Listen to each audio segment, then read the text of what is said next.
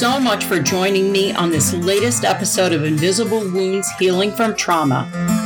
This is episode 22, and we're going to talk about the unintended price we pay in being involved in a relationship with an abusive partner. So, I'm going to add a disclaimer here too, because we're going to be discussing specific aspects of domestic violence or intimate partner violence, and it can get triggering.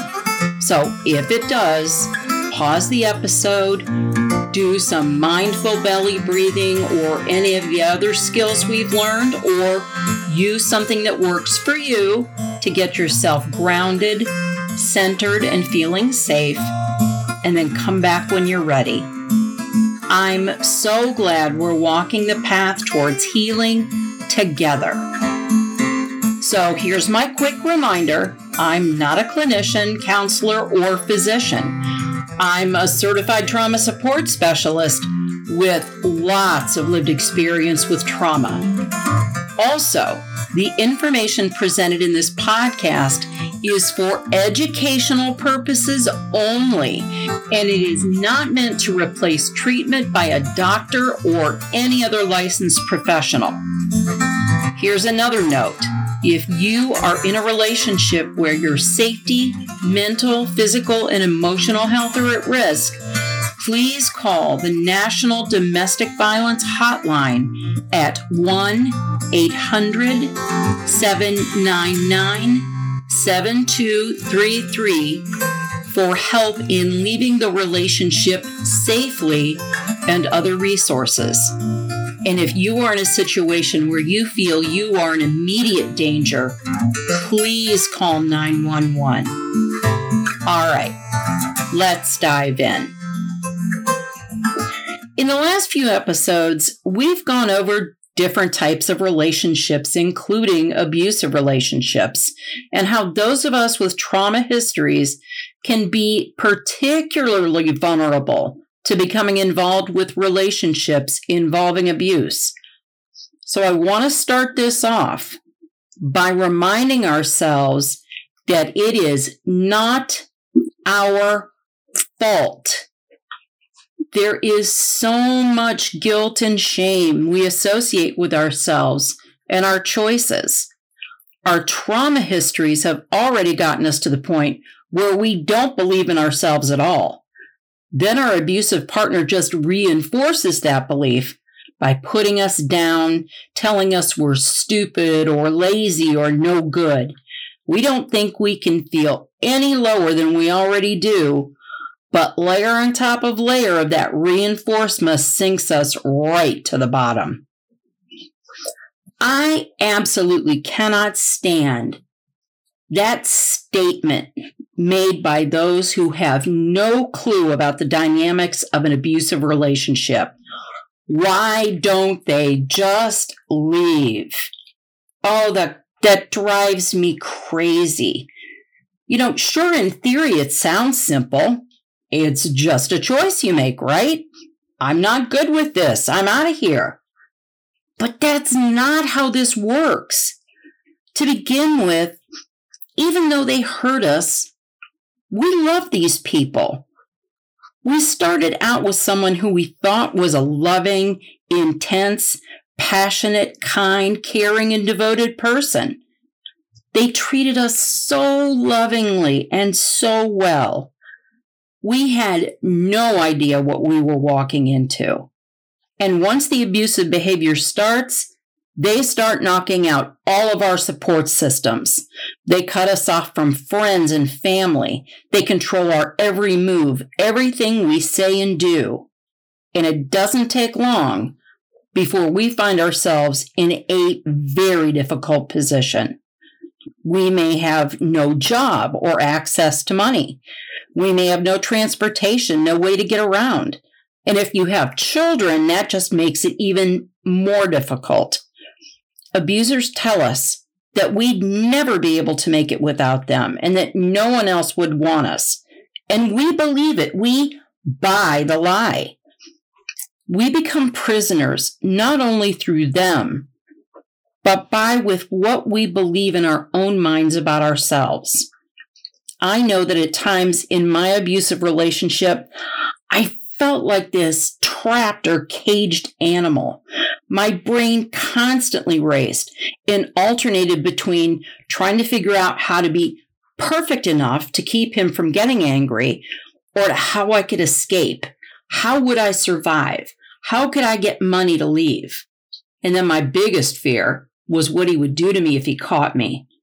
If he caught me trying to leave, I was absolutely convinced he'd kill me.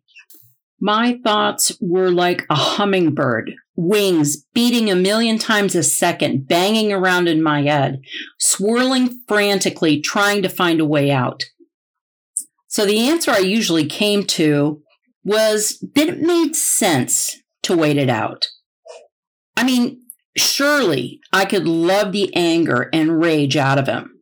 I just needed to do more, be more of what he wanted. But let me tell you, absolutely, with 100% truth, that there is nothing, no amount of love, no better way to be, no other way to do things that will change the fact that an abuser is an abuser. They actually get off or get pleasure from causing us hurt and pain. They crush our souls, completely control us, and then they feed us just enough crumbs of love and attention or affection to keep us hooked. The constant whiplash of these behaviors leaves us completely deflated, confused, feeling helpless and hopeless. We live for and are desperate for the return of the person that we first fell in love with. That person, however, never really existed. That was just the hook they used to get us under their complete control. That was the first lie we bought into, followed, of course, by many others. I've mentioned before that it took me five times of leaving and going back before I stayed away for good. Every time I left, it was an act of complete desperation. I would decide I just couldn't take it anymore and I would beg my parents to wire me money. My abuser was an extremely heavy drinker, so I would wait for him to pass out in bed at night. I could tell by his breathing that he was most likely out cold. And silently, I would grab my stuff out of the closet and bedroom, terrified that he'd wake up. If he made a sound or moved, I instantly froze and my heart stopped. If he woke up and caught me, I'd be dead. So I made peace with that in a really strange way. There were times I was also really physically injured, and that just made it harder to get my things together and get out.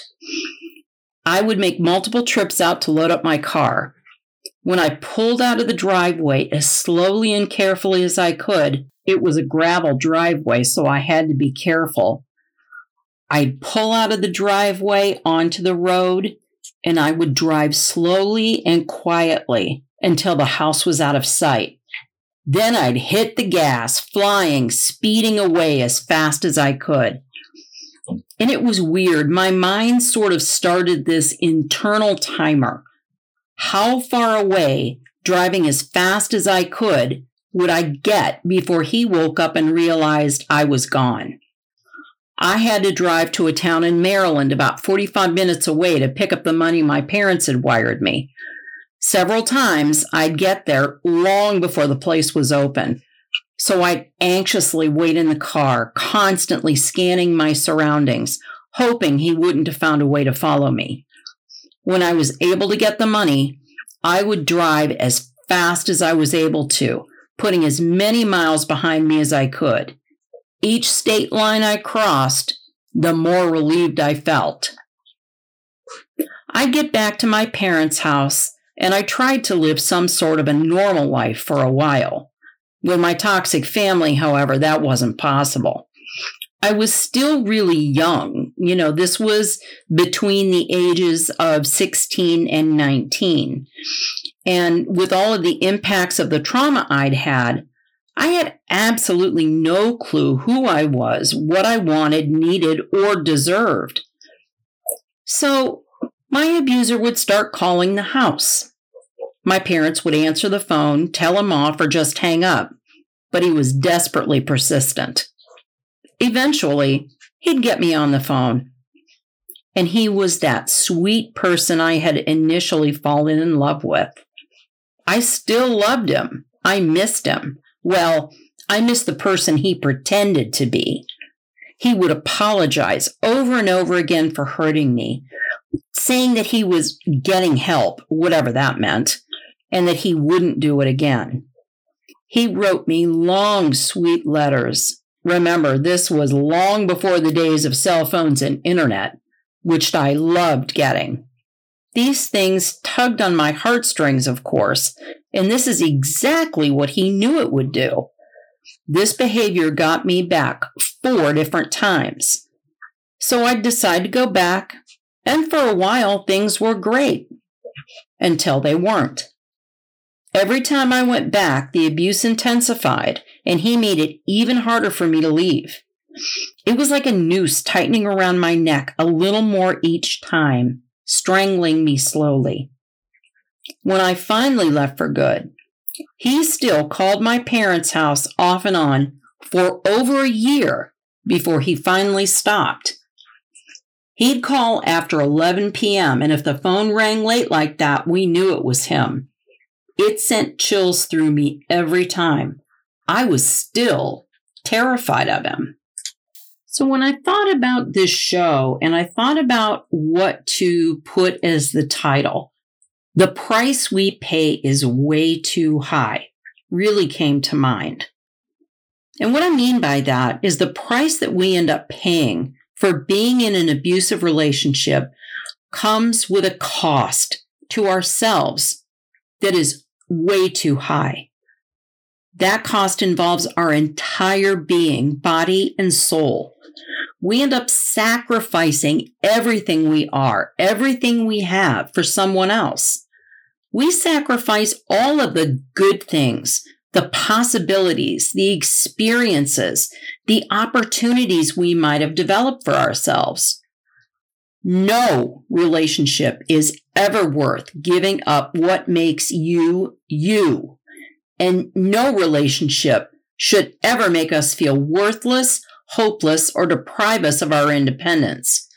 No relationship should be one sided, meaning we are giving everything and getting little to nothing in return. Remember, we live for those little crumbs of affection and attention, just enough to keep us hooked. No relationship should ever make us feel like our safety or even our lives or that of our children's lives is in jeopardy. No one has the right to tell us what we can and cannot do, and they have no right to control every aspect of our lives. We have, at the very least, the most basic of human rights. We have the absolute right to live our lives in our own way and to be treated with dignity and respect. Every person has the right to live a life free from cruel, degrading, and inhumane treatment. We have the absolute right to live safely, happily, and as well as we can. And I know it's easier said than done, and it takes seeing ourselves as deserving of all of those things. If we had our spirits and souls broken, how do we even begin the process of putting those pieces back together? We begin by learning, which is what we're doing together right now. When we learn what trauma has done to us and how it's impacted us in every way physically, mentally, emotionally, environmentally, spiritually, financially, socially, and in our relationships with others, we have to learn to give ourselves grace. We can begin to understand why we react, respond, and make choices the way we do, why we tend to choose the wrong people to be involved with. Remember my episode, We Don't Know What We Don't Know?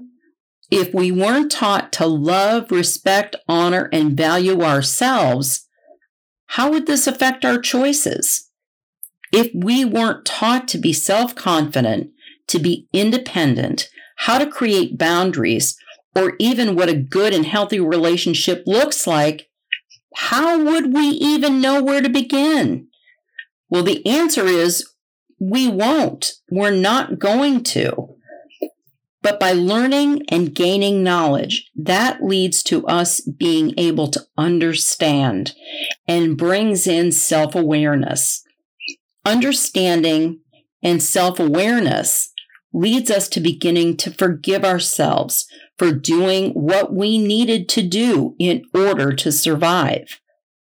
We can forgive ourselves for not knowing, for not realizing things we were never shown how to do or ways to be. We learn to fill ourselves up from the inside out as opposed to the outside in. That grace, that space is what we have to give ourselves in order to be able to move forward. In this way, we can give our lives some direction and take back some control for ourselves and our lives. It's a process and it takes work, practice, and patience with ourselves. But we start with those tiny baby steps forward understanding that there's going to be days we take a step or two back, and that's perfectly okay. Healing the hurt will take as long as it takes. There's no timeline for healing. It's not a switch you can flip on or a thing you can just do or fix. You can't just immediately change a lifetime of learned behaviors. We've learned to live with it, buried it deep, stuffed it all down so we could function every day.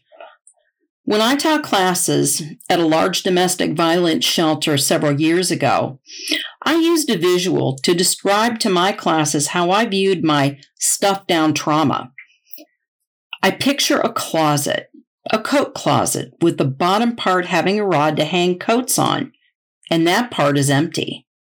Up above is a dark, very deep shelf that goes way, way back, much farther than I can see. It's up above my head. I'm short, so I can't see how far back it goes. All of my traumas I picture as large white rectangular boxes done up with red ribbon, each with a big red bow on top. I've shoved all of my boxes up on that shelf and pushed them back as far as I can so I can't see them. I've got a lot stored up there. But every now and then, a box will fall off the shelf and break open. It says, Here, look at this. This is important. Deal with me right now. In the past, I'd just grab up that box, put the lid on, slide the ribbon over it, and shove it right back up there. Nope, not dealing with it. I have learned through my own healing to slowly grab one box at a time and bring it down, open it, and process through what's inside. One evening in the shelter after my class, I came upon one of the residents sitting in a chair, very upset and crying, and there were several other residents with her trying to calm her down. When I came up to her and knelt down to see what was going on, she looked at me and said, Oh, Miss Kerri, all of my boxes fell down off my shelf at once and broke open. We worked through the process together using that same visualization exercise of gathering up those boxes, looking at what was an immediate need to work through, and putting the rest back up on the shelf of her closet to be dealt with one at a time when she was ready. We'll get there, one step one box at a time together. Please remember if you're in an unsafe situation or in an abusive relationship, call the National Domestic Violence Hotline, and I'll give you the number again at 1 800 799 7233 24 7 for help in leaving a relationship safely and for other resources. And again, if you are in immediate danger, please do not hesitate to call 911.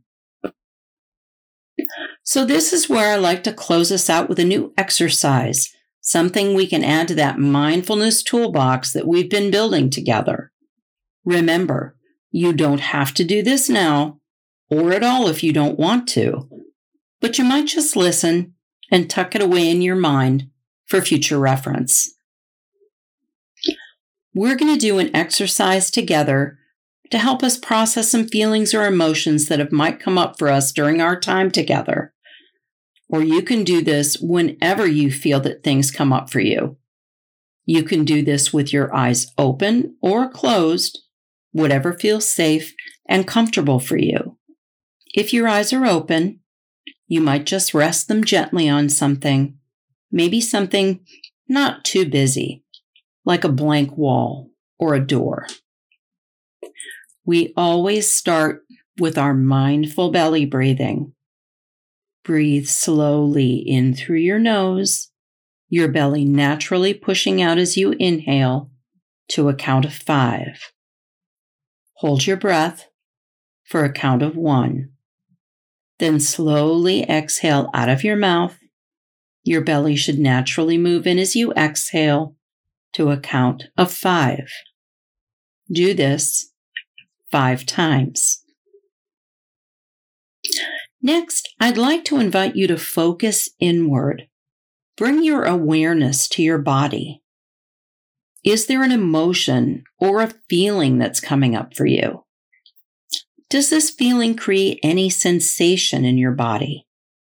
If no emotions are coming up, try and identify what's going in in your body, a feeling or a sensation. Continue letting your breath flow. Whatever you feel, acknowledge that feeling. Just listen and notice. Your breath is flowing slowly in and out. Next, accept these feelings or sensations as they are. Try not to struggle against them in the moment. Breathe into these sensations or feelings and allow the experience to be as it unfolds. As you breathe, acknowledge that these feelings, emotions, or sensations are here for a valid and real reason. These feelings are perfectly understandable, even if you don't know why you're feeling them. We don't need to focus on the why or the reason. Our feelings are valid and real, and that's all we need to accept. Breathe into the experience of these sensations. As you breathe, breathe into your sense of humanness, your compassion towards yourself. Breathe in kindness and love towards yourself. Next, I would like you to imagine this compassion, this kindness, and self love that you're breathing in as a color. It can be any color you wish as long as it feels safe and comforting to you. Is it a warmer color, like a red, orange, or yellow? Or is it a cooler color, like blue or green? Any color you wish that feels safe and comforting. Next, I would like to invite you to imagine yourself enveloped by this color. You could imagine it either throughout you or around you. Feel yourself embraced by this loving kindness color. It feels safe and loving. Continue letting your breath flow slowly in and out. Next, if you'd like to, you could place your hand over a part of yourself that you feel needs some gentle, loving energy, like your heart or anywhere that you'd like. Also, if you'd like, you could wrap your arms around yourself in a gentle hug. all the while feeling this loving color flowing through your body, wrapping you up safely and kindly. You can stay this way for as long or as short a time as you wish. It is completely up to you. When you're ready, slowly bring your awareness back to your breath, still slowly letting your breath flow in and out. If your eyes are closed, you can open them slowly. If they were open, bring your eyes back to something near you and let them gently refocus. How do you feel? By acknowledging emotions, feelings, or sensations that come up for us and sitting gently with them while we envision love and kindness towards ourselves, we can understand that these are just things that we experience they don't have the true power over us that we give them. We can acknowledge them and begin to learn to release them, let them float or drift away. I hope these exercises are something that you found helpful. And as I always say, it's just more tools that we're adding to our mindfulness toolbox that we're building together. Whenever you need to go to that toolbox and pull out any skill we've learned in order to feel more safe, grounded, and connected, do it. You've learned them. They're there for you to use when you need them. I've created a list of all the techniques and exercises we've learned and put them on my website, invisiblewoundshealingfromtrauma.com, and I'll keep adding to it as we go along. I also put each exercise portion to beautiful music and video on my YouTube channel. Invisible Wounds Healing from Trauma. Please subscribe to my YouTube channel and let me know what you think and share widely if you like what you see and hear. Thank you so much for taking the time to listen today, and please keep on listening. Wherever you listen, please like, subscribe, favorite, follow me, and share widely. And what you think really matters to me too. So comment in the show, let me know what you think, whatever's on your mind. You can find me on Facebook at Invisible Wounds Healing from Trauma, on Twitter at Kerri Walker 58, and my website, invisiblewoundshealingfromtrauma.com look for my new episodes dropping every Monday on all of your favorite podcast, music, and listening apps. Please take extra good care of yourself, and we'll talk soon.